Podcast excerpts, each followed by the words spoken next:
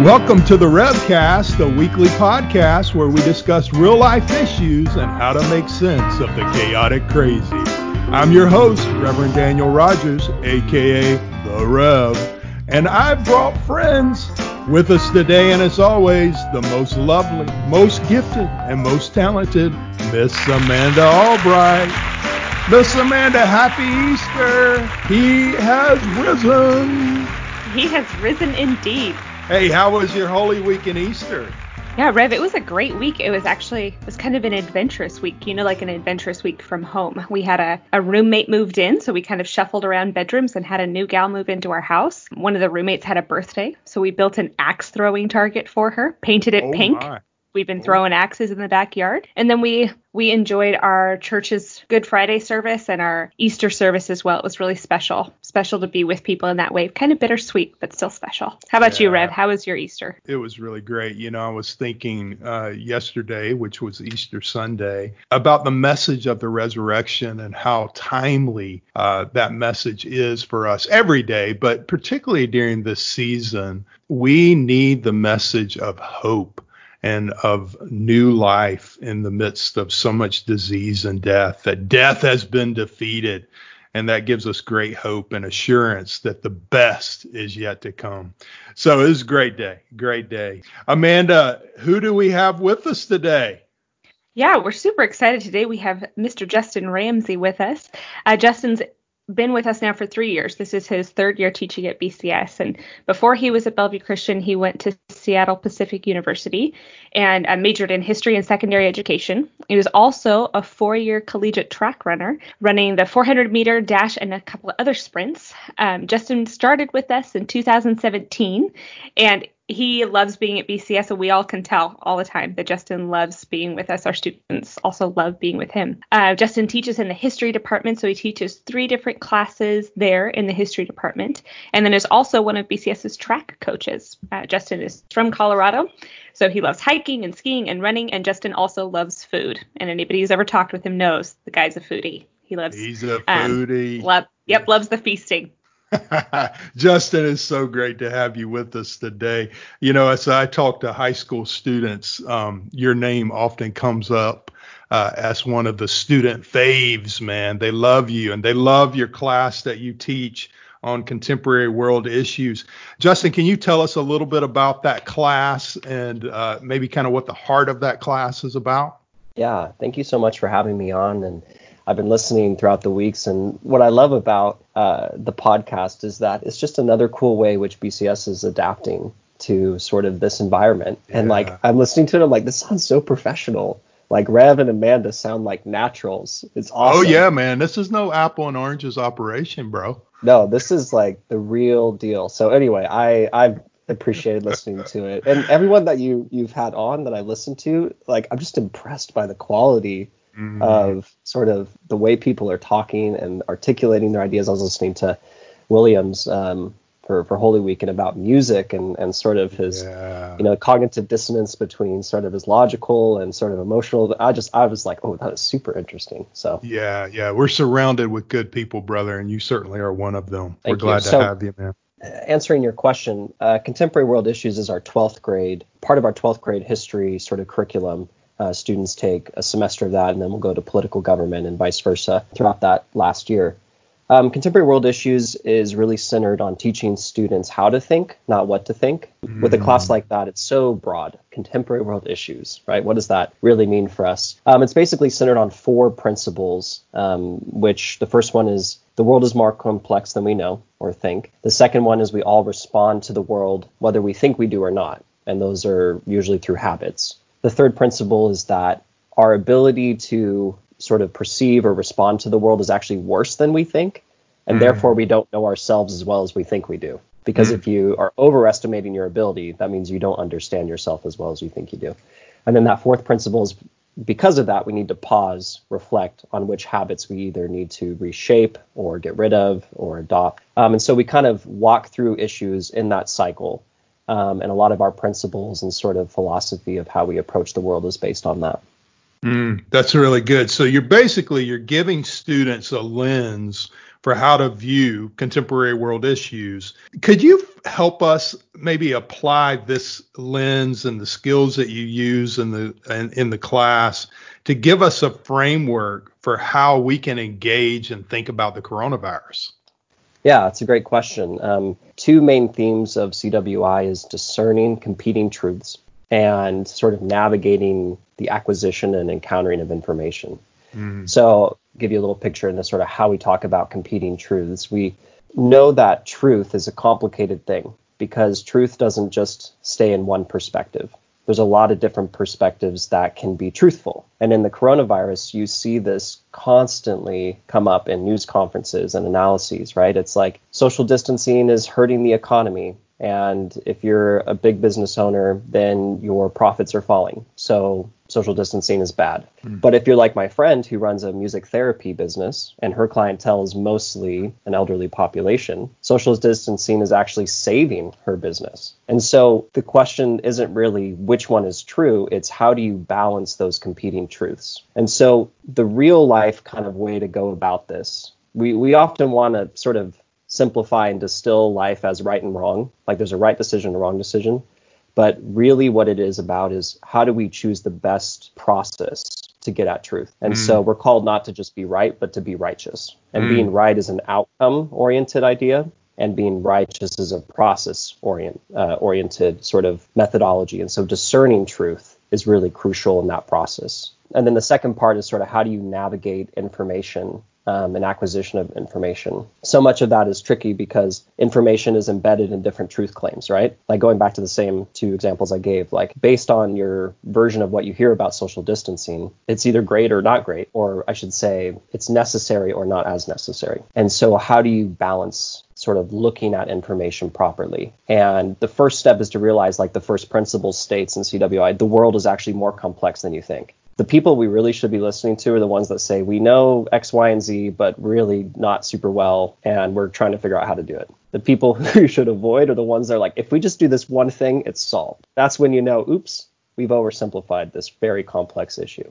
Oh, man, I feel that like so convicting and so compelling. I'm, to my core, a black and white thinker. I want to do the right thing and I want to avoid the wrong thing. So this this zone where it's like more about the process and less about the outcome is so hard for me, so hard for me. But I um, it rings true for me as well, the idea of righteousness and rightness. Thank you. It's really, really yeah, deep, wise. So kind of moving forward from there, um, I was reading at the beginning of this outbreak about the Chinese symbol for crisis, and embedded in the Chinese symbol is the symbol for opportunity. So I wanted to ask how this pandemic offers our community and B C S culture an opportunity, even though it is um, a crisis of sorts. How is there an opportunity embedded in there? Well, again, it's a matter of perspective, right? Opportunity, danger, faith, doubt, usually the same coin, just depends on the perspective you're looking at, right? I think a good principle for just living life in general is it's better to be strong than safe. Hope is a great plan, but hope with backup is a better plan. And I think what this is revealing to us is let's stay hopeful, but how prepared are we to do this well? And what I really think B C S is nailing is that we're maintaining our cheerful disposition, our hopefulness in that God is working through this somehow. But ultimately, we're adapting and we have the structure in place where we can actually do the real work. Hope is good as only as it produces real work. And what I love is that your podcast is a perfect example of that, really, though, because it'd be one thing to say, well, we hope you're all staying spiritually engaged. It's another thing to say, you know what? Let's create an actual new system that we haven't done before. So there's that danger opportunity paradigm sort of played out in reality. Well, this is so good. We're talking today about how to make sense of all the chaotic crazy. This is hard work here, friends, so we're going to take a short break. And when we come back, we're going to talk to our friend and colleague, Shelley Brasted, about how we can love our neighbors during this season of social distancing and the stay-home order. Oh, man, we need to grab us some milk and cookies. We'll be right back.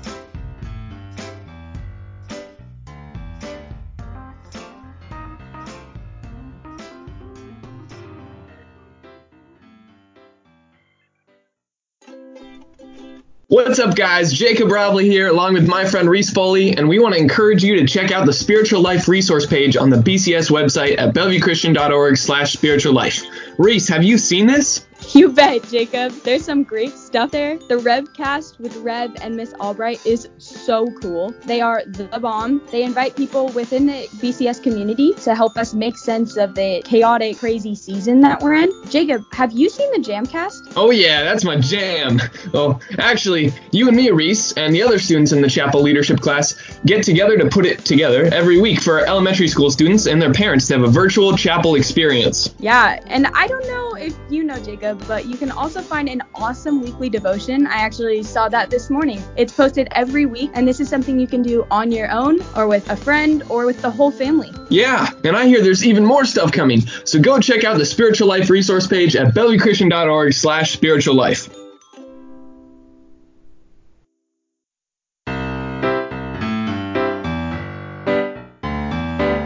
Welcome back to the Revcast, the weekly podcast where we discuss real-life issues trying to make sense of the chaotic crazy.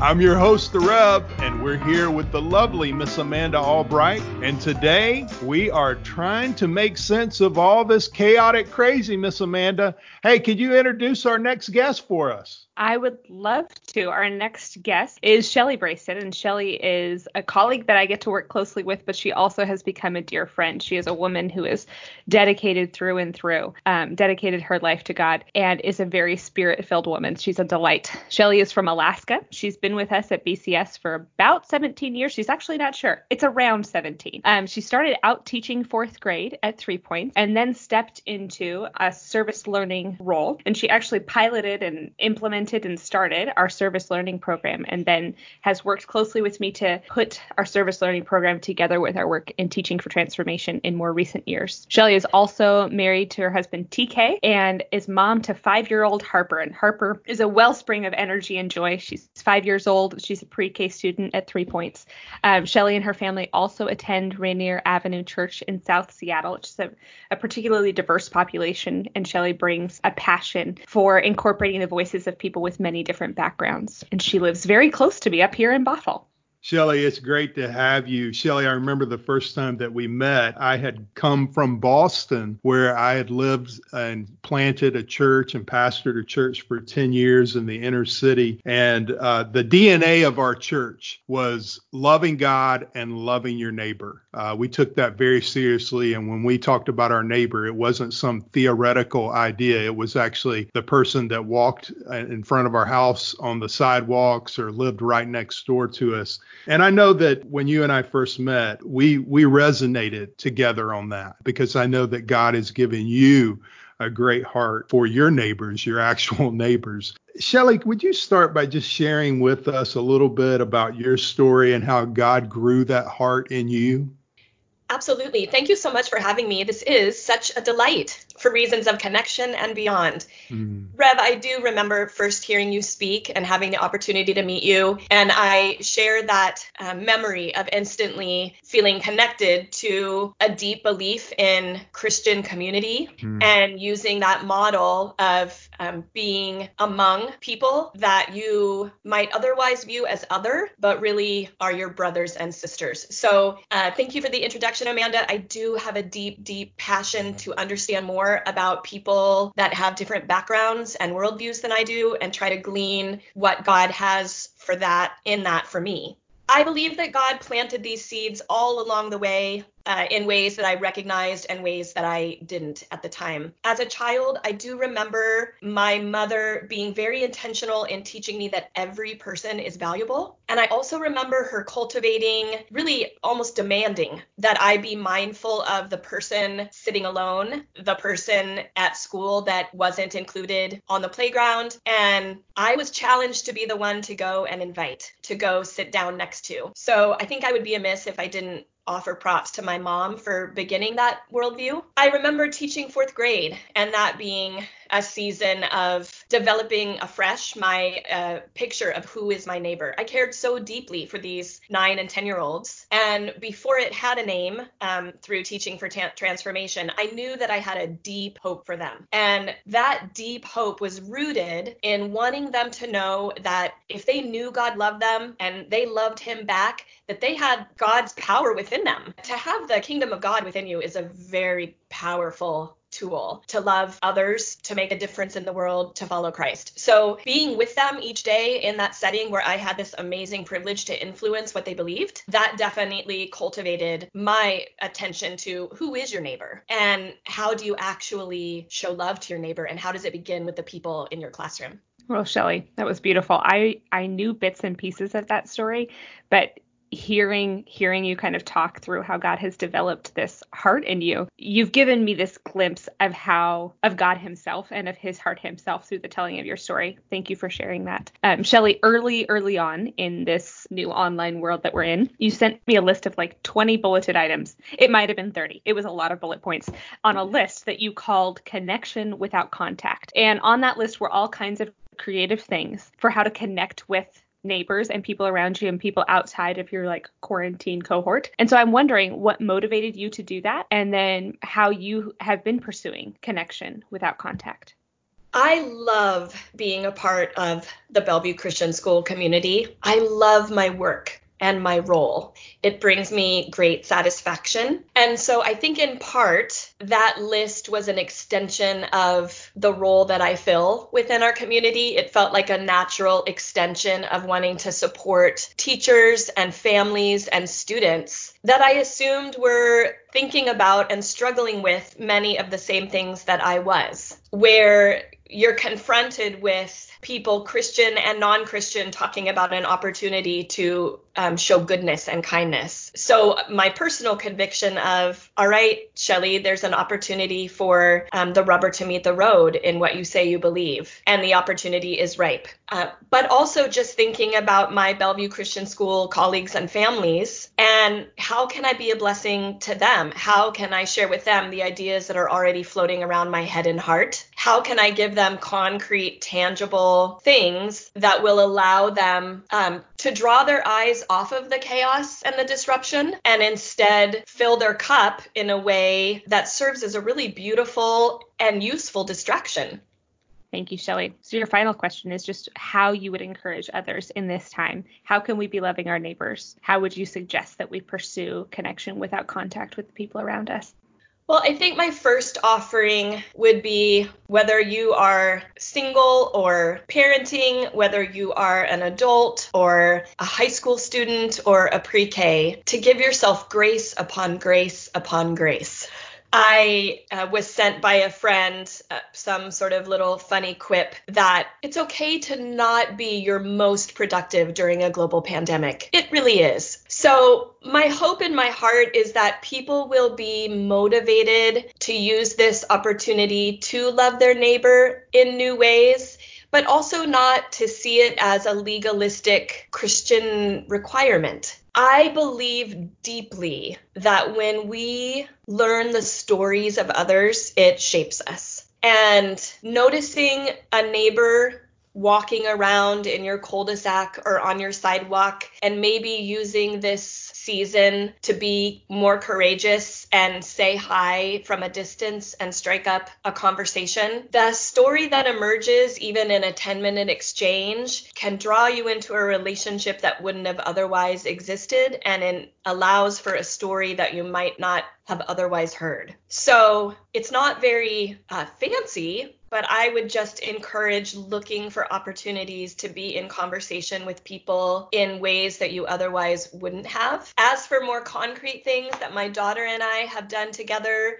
my husband and I have done together, we made a giant, big old mess of a poster and hung it on where the um, post people come, where the um, garb, you know, the waste management comes, and it just says, "Thank you for your service."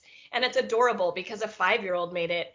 And it's a way of saying, I see you and I appreciate you. We would have mm. never done that before. Uh, we are living out a lot of Kids Baking Championship around here. I have never consumed so much butter in my entire life. It's, oh, I yeah, the leggings are going to be a staple after this if I'm not careful. So um, we we randomly deliver desserts to people's doors because, you know, what do we got to do that we can't spare fifteen minutes to drive? So we ring the doorbell and then we back up and we wave and we have a ten minute conversation with someone. We got to send cards to our buddies at one of the senior living, assisted living centers. So all the art and all the cards. It's the little things that really feel like big things in this time. Maybe it only takes us fifteen minutes to create something or to talk together about what we might do. But then once we've done it in ways that maybe you felt a little depleted, I find that it refuels. Shelley, this is so good. It's the little things, the little things. That's so good. Thank you so much, Shelley. Thank you for joining us. Justin, it's great to have you. Thank you so much for being here with us. Well, this has been so good. Miss Amanda, what do we have on the Revcast for next week? Yeah, Rev, next week is a, a new take. Next week, we've invited a couple of our B C S high school students. Mister Josh Clark, Miss Natalie Chellis will be joining us, and they're going to be sharing how they're doing with social distancing and online learning. We just can't wait to hear from them. Oh, I can't wait for that. That's going to be another great time. Well, friends, thanks for tuning in to the Revcast, and we'll see you back here next week where we will discuss real-life issues and making sense of all the chaotic crazy. So until next time, the Lord bless you and keep you. Don't do anything that we wouldn't do. Have clean hands and a clean heart. Remember, we love you. And that and Jesus, Jesus loves, loves you. you even, even more. Even more. Your little cackle gets me every time. You guys are adorable. I can't even hear you.